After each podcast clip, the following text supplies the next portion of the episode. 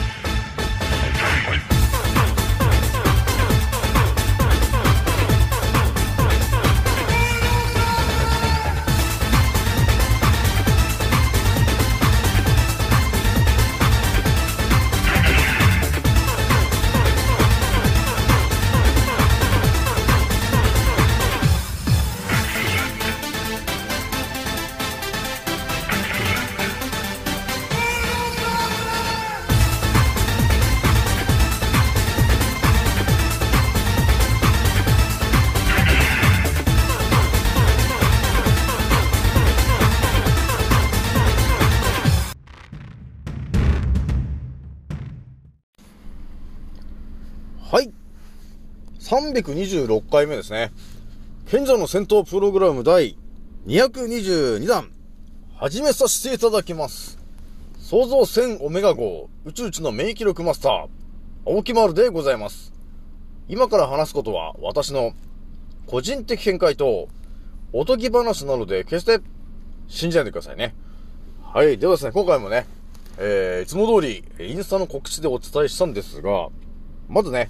一発目にお伝えするのがですね、いや、これもね、いきなり私の思考に入ってきたことなんだけど、神社にね、あのー、狛犬っていうのいると思うんですけど、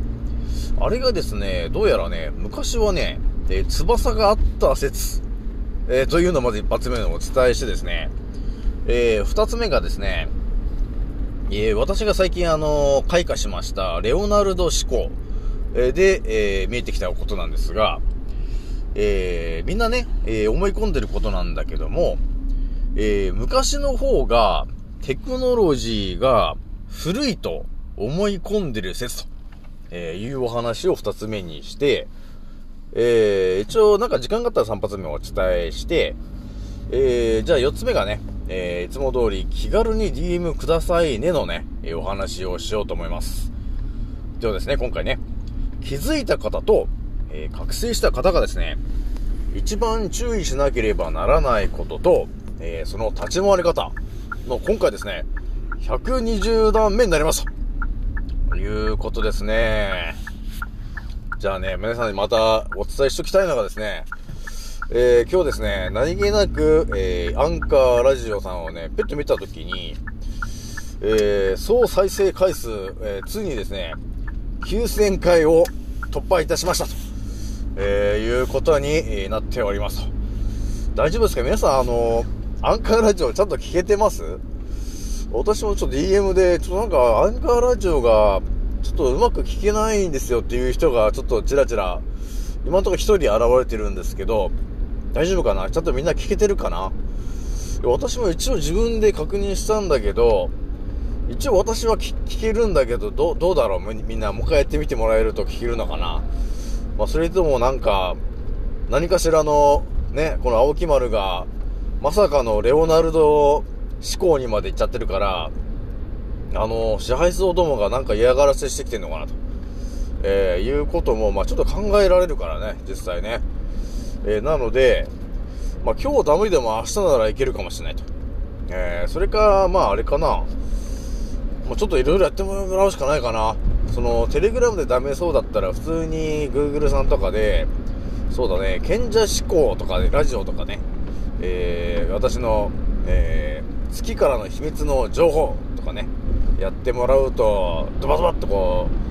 う、えー出てくるんで、それで入ってもらえると見れるかもしんないなあまあ、聞けるかもしんないなと、えいうところがあるんで、ちょっといろいろやってみてくださいね。まあそれでもダメだっていうのはちょっとまた言ってきてもらえると、うーん、ちょっとなんとかしようかなと思います。じゃあですね、まず一発目からね、えーお伝えするんですけども、これもね、あのー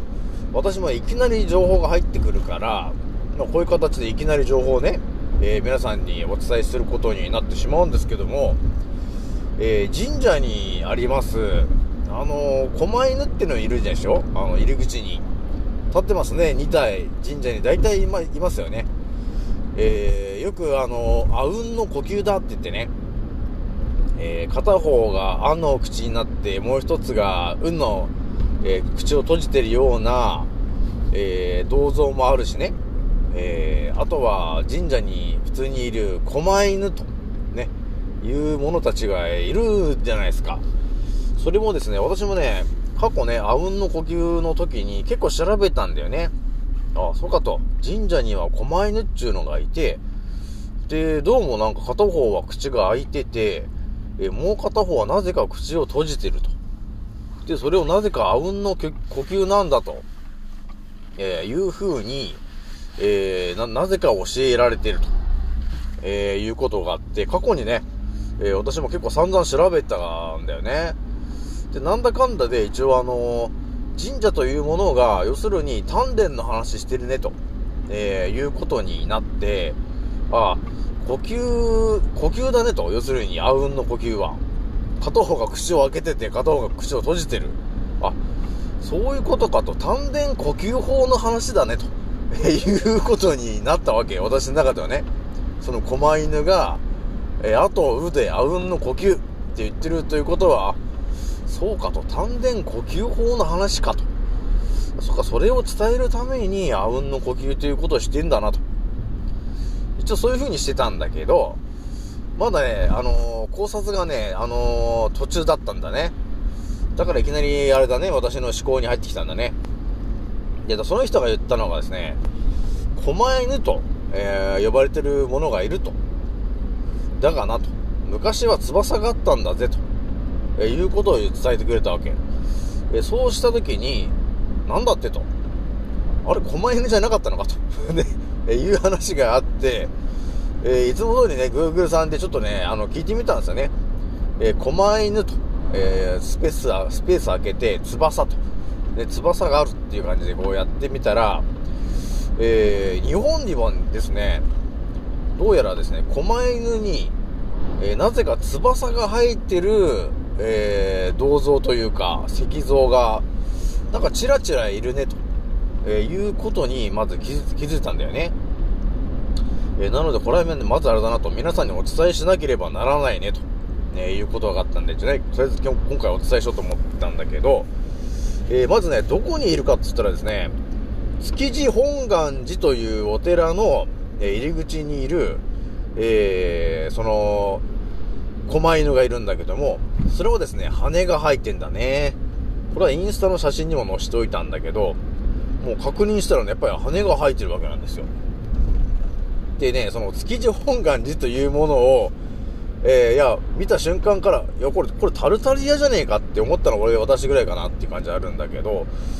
これ、築地本願寺って言ってるけど、これ、これ思いっきりタルタリア帝国のこれ、建物じゃねえかと思ったのは私ぐらいなんだけども、あそこでだんだん見えてくるよね。あ、そうかと。あ、羽が生えてるんだと。ね、とりあえずね、とりあえず、あ、狛犬には羽が生えてるのもいるんだと。で、それがいるのはどこにいるんですかというのを調べたときに、あ、築地本願寺ねと。あ、そこの、え、場所にいるんですねと。で、もうちょっと調べたときに、新潟の方の柏崎に、まあ、神社が一個あって、芥稲荷神社っていうね、神社があるんだけど、そこの狛犬もですね、なぜか羽が生えてんだよね、と。えー、いうことがあったわけ。で、さらにこれを世界中に広げたときに、えー、あと狛犬みたいので、翼が生えているのはどこにいるんだと、えー、言ったらですね、イタリアのですね、ベネツィアの、ペニツィアの方に、えー、どうやらですね、ライオンから羽が生えてるような、えー、そういうものを象徴としてるんだよね、と、えー、いうことがあったんですよ。でまあそういうのをね、えー、見たときに、私が一体何が浮かんでくるかというとですね、もう、ひとまずね、築地本願寺といえば、あの、築地じゃないですか。築地といえば、あれだね、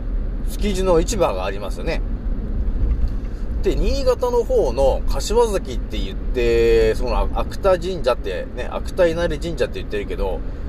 新潟のね、柏崎ってどこにあるかって言ったら、あれ海沿いにあるじゃない。柏崎原発とか言ってるんだけど、要するに、あの、築地もそうなんだけど、港だったんだよね、その場所がね。その、羽が生えてる、えー、その銅像がある、狛犬がいる場所っていうのは、なぜか港だったんだよね、と。えー、いうことになってくるわけ。で、港ということは、えー、どういうことかというと、やはり人がたくさんいましたと、えー、いうことにもなってくるし、やはり日本の中でもですね、港と呼ばれてるところはやっぱり、えー、たくさんの船が入ってくるとこな、ところなんで、結構ね、大きい拠点とする都市なんだよね、と。それは大昔からね、ということになってくるじゃない？えー、ということはどういうことかというとですね、もう築地本願寺でもある意味答えが出ちゃってるんですけども、要するに築地本願寺を見たときに、あれこれタルタリアの、あれじゃないと。ね。タルタリア帝国のこれ建物じゃねえかというふうに思ったんですよ。これ皆さん見てもらえるとわかるんですけど、まあまあ、あれですよね。あの、東京駅みたいな、このヨーロッパ風のね、えー、建物なんで、あ、これ、タルタリア帝国のものじゃねえの？と、えー、いうことになったわけ。え、そうすると、あのー、いいですか、皆さん。えちょっと衝撃の事実が分かってくることになるわけ。で、まあ、イタリアのね、ベネツィアの方にも、要するにライオンみたいなやつから羽が生えてると、えいうのが象徴になってるよと。え、いうことの全てをこう頭でミックスして考えたときに、え、何が見えてくるかというとですね、えっ、ー、と、タルタリア帝国の、えそもそも日本もヨーロッパもね、えタルタリア帝国と呼ばれてる場所の支配下に置かれていたと、えいうことになってるんだよね。だから昔はそうなんで、だから1800、えまあ、12年ぐらいから前は、え、ほぼタルタリア帝国というでかいね、え、大帝国が、この日本もヨーロッパも仕切っていたので、えー、だからそれの名残なんだろうなというふうに思ったわけ。で、その狛犬と呼ばれてる者たちは、えー、そもそも、今は犬みたいな形になっちゃってるんだけども、本来はみんな羽が生えていたんだなということが見えてきたわけ。で、それはなんで羽が生えてんのって言った時に、日本のですね、タルタリアの国旗はですね、日本のというか、日本の天皇系のこのタルタリアの国旗を見た時に、あのー、グリフォンなんだよね。要するに犬みたいな、あのー、なんていうのか、鷹みたいなやつの胴体で、えー、あ、あ、胴体はあれなんですよ。胴体はその獅子みたいなやつなんだけど、えー、頭がこう、なんていうのかな、翼の生えてる鷹みたいな、えー、そういうようなやつなんですよね。だからそれグリフォンなわけ。だから、まあ、パッと見、え、犬に、え翼が生えてるような感じなわけなんですよ。えだからタルタリア帝国の、え管轄にある、えものはですね、やっぱりその、国旗みたいなもの、ね。国旗があのグリフォンなんで、あ、それをモチーフにしたものを神社のところに多分置いていたんだと思うんですよ。その、そのね、タルタリア帝国の持ち物だったと、えいうのを象徴するために、えー、そのグリフォンの、えー、多分ね、あうんの呼吸具みたいなものが多分そこに置いてあったと思うんですよ。で、それがだんだんね、バレちゃまずいというのがあって、羽をもぎ取られたか、その壊されちゃって、えー、だんだん狛犬みたいになってきちゃったんですよ。ただの犬にさせられちゃってるのが今の状況なんだろうなと、えー、いうことを、えー、分かってきたわけ。で、それはやっぱなんていうのかな、日本のいろんなとこ見てもらえると分かると思うんだけど、まあ日本のなんていうのかな、ただの狛犬たちがいる神社もあれば、沖縄とかに行くと、なんかシーサーとかよよくわからない犬みたいになってくるじゃない。だから犬からなんか獅子みたいなものになっていったりしてるんだけど、要するに、多分グリフォンなんだと思うんですよ。大元がね。大元はその築地本願寺にいるような、えー、そういう生き物。要するにあれは羽の生えたグリフォンなわけだね。イコールタルタリア帝国の管轄の持ち物だったと、えー、いうことに私は、あの、落ち着いたんですよね。なので、その、神社と呼ばれているものが何なんだろうなって言った時に、えー、それらはタルタリア帝国の、あのー管轄の建物があった場所であって、で、神社のマークっていうのは、もちろん、万字のマーク、イコール、ね、右回転。要するに、チャクラと同じような意味なんだよね、と。チャクラも、え調べると右回転。回転のイメージの、えーことなんで、だから、大昔は多分、えーその神社と呼ばれてる位置にあったものは、タルタリア帝国の管轄の者たちで、えー人間のチャクラを、え整えるための施設がそこにあったんだね、と、えーいうことが分かりました、ということなんですよ、皆さん。えーなので、だからヨーロッパでいうところの、あのー大聖堂みたいなね、えそういうような、えイメージのものが、え神社の位置に昔は立っていたんだと、えいうことになりますと。えいうことなんだけど、これ結構ね、まんざらでもないからね、皆さんね。えただね、すべてこう取り壊されちゃって、上に神社が建ってるだけなんですよね、と。えーいうことになりますからね、皆さん。じゃあ、二つ目のお話するんだけど、まあ、これもね、レオナルド思考から始まった話なんだけどね。えーと、みんなね、思い込まされてる話があって、えー大昔ね、大昔の方がテクノロジーが、あのー悪いと、えー低いと、ね、テクノロジーが悪かったんだと、そんなに発展していなかったんだというふうになぜか思い込んでるという説ね、えーこの話するんですけども、この話もですね、えー、多分、あのーこのタルタリア帝国と呼ばれている話が出てこなければ、私もそこまで、えー敏感に、え反応しなかった話なんだけど、え残念ながらですね、私もね、タルタリア帝国まで到達しちゃったんだよね。えーそういう風に考えたときに、あのー1800年とかね、えーその辺の、えー、だいたい後半ぐらいにその電気がついたりとか、えーニコラ・テスラが、テスラが現現れたりしてね、えーそういう形で一気に1800年頃から発展したっていう感じで今があるじゃないですか。今があるんだけど、タルタリア帝国と呼ばれてるものは1812年頃まで、えイギリスあたりから破壊されるまで、えーこの地球と呼ばれている範囲のほぼ70%ぐらいを仕切っていた支配層、えー仕切っていた、えー大帝国なんだよね、と。で、そのタルタリア帝国は、え空のエーテル層から電気を、え生み出すテクノロジーも持っていたので、今のように火力発電もいらないし、水力発電もいらないし、風力発電もいらない。えそういうテクノロジーを持っていましたと。で、さらには、えー、エレベーターとかね、えエスカレーターも、もうそれは普通にあったし、え電車も走ってるし、飛行機も飛んでるし、えーそういうのがですね、その、1800年頃に滅んだ大帝国が、普通に使っていましたという歴史が残ってるし、ちゃんとその動画も全て残ってるし、その写真ももうまだ残ってると。えーいうところから見たときに、えーそのタルタリアの話がね、見えてきてない人はですね、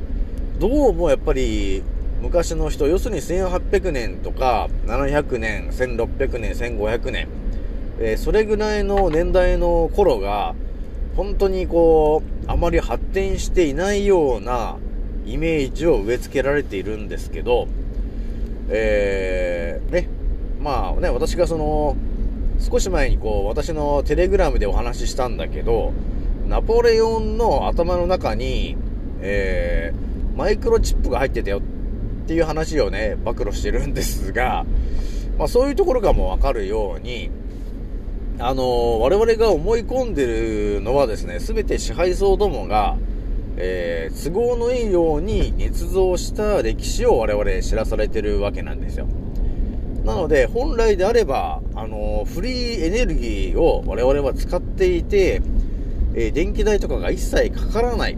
えそういう生活をしてるはずなんですが、えその歴史を全て書き換えられた時に、あれな、あれね、あの、タルタリアの歴史を全て書き換えられた時にですね、えー支配層どもが一番お金を巻き上げられるシステムに書き換えられちゃってるから、えー逆にテクノロジーが、えーものすごい近代だったのに、下げられちゃってると、えいう歴史なんですよ、今。歴史なんだけど、そのタルタリア帝国の話が分かってない人は、やっぱりね、え昔の方がテクノロジーが低かったんだって思い込んでるんだよね。でも皆さんね、1812年に核の兵の火をね、300発ぐらいぶち込まれて、タルタリア帝国がほぼ壊滅されてしまったんだけれども、いいですか ?1812、3年に核の兵の木が、えーあったみたいなことになってるけど、えー実際にその核の兵の木ができたのって、ね、歴史上で言ったら本当1800年の後半ぐらいだと思うんだよね。でも、タルタリア帝国と呼ばれてるものはもう1812年ぐらいに、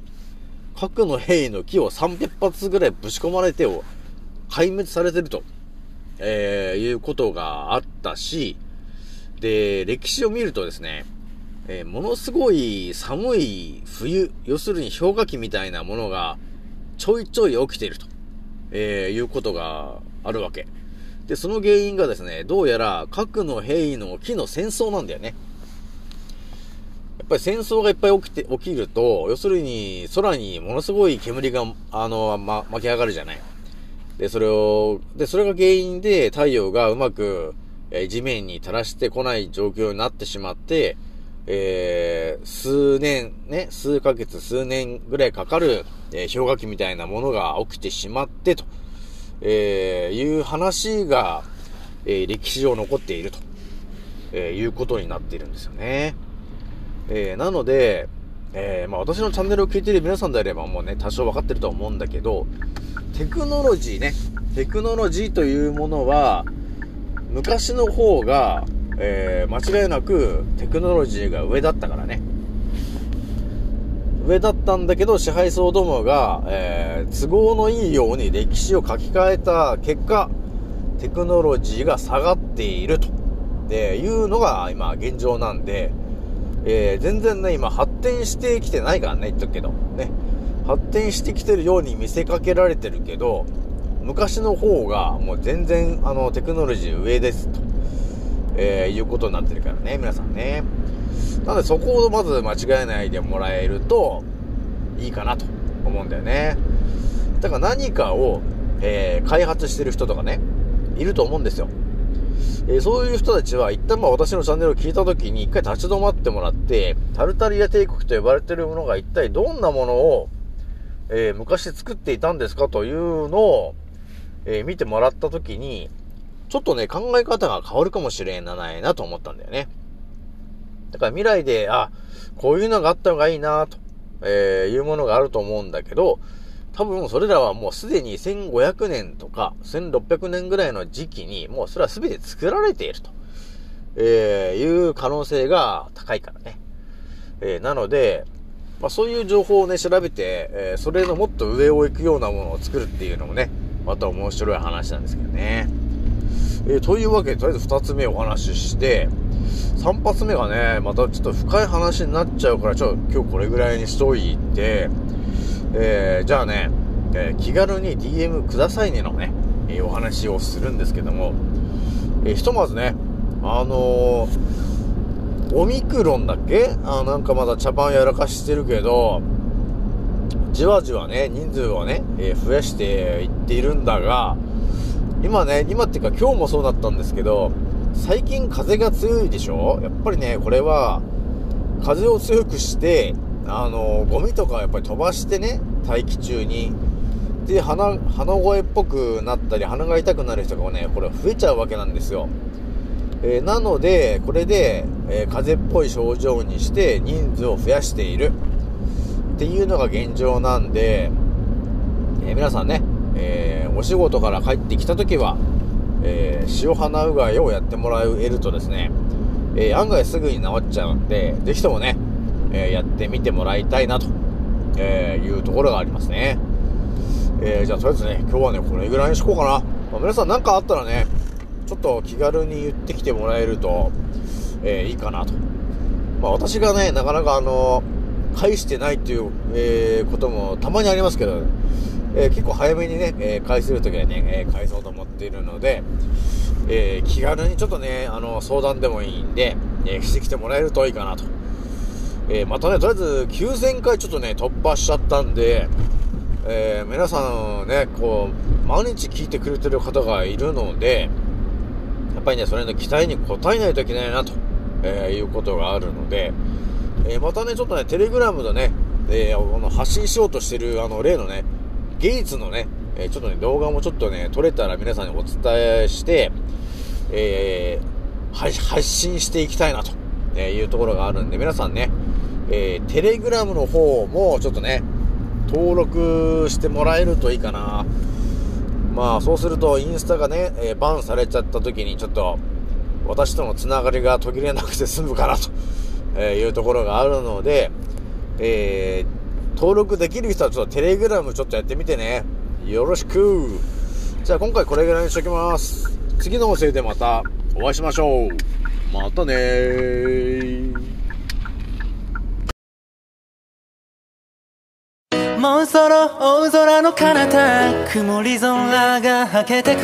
時計は午後5時回ってるそれでも遅くはないんだ目を閉じて考えるふりはもうやめにして誓ったんだ。今の俺ならばきっとどこまでも行ける。Yeah! どこまでも今俺は旅の途中。この広い未来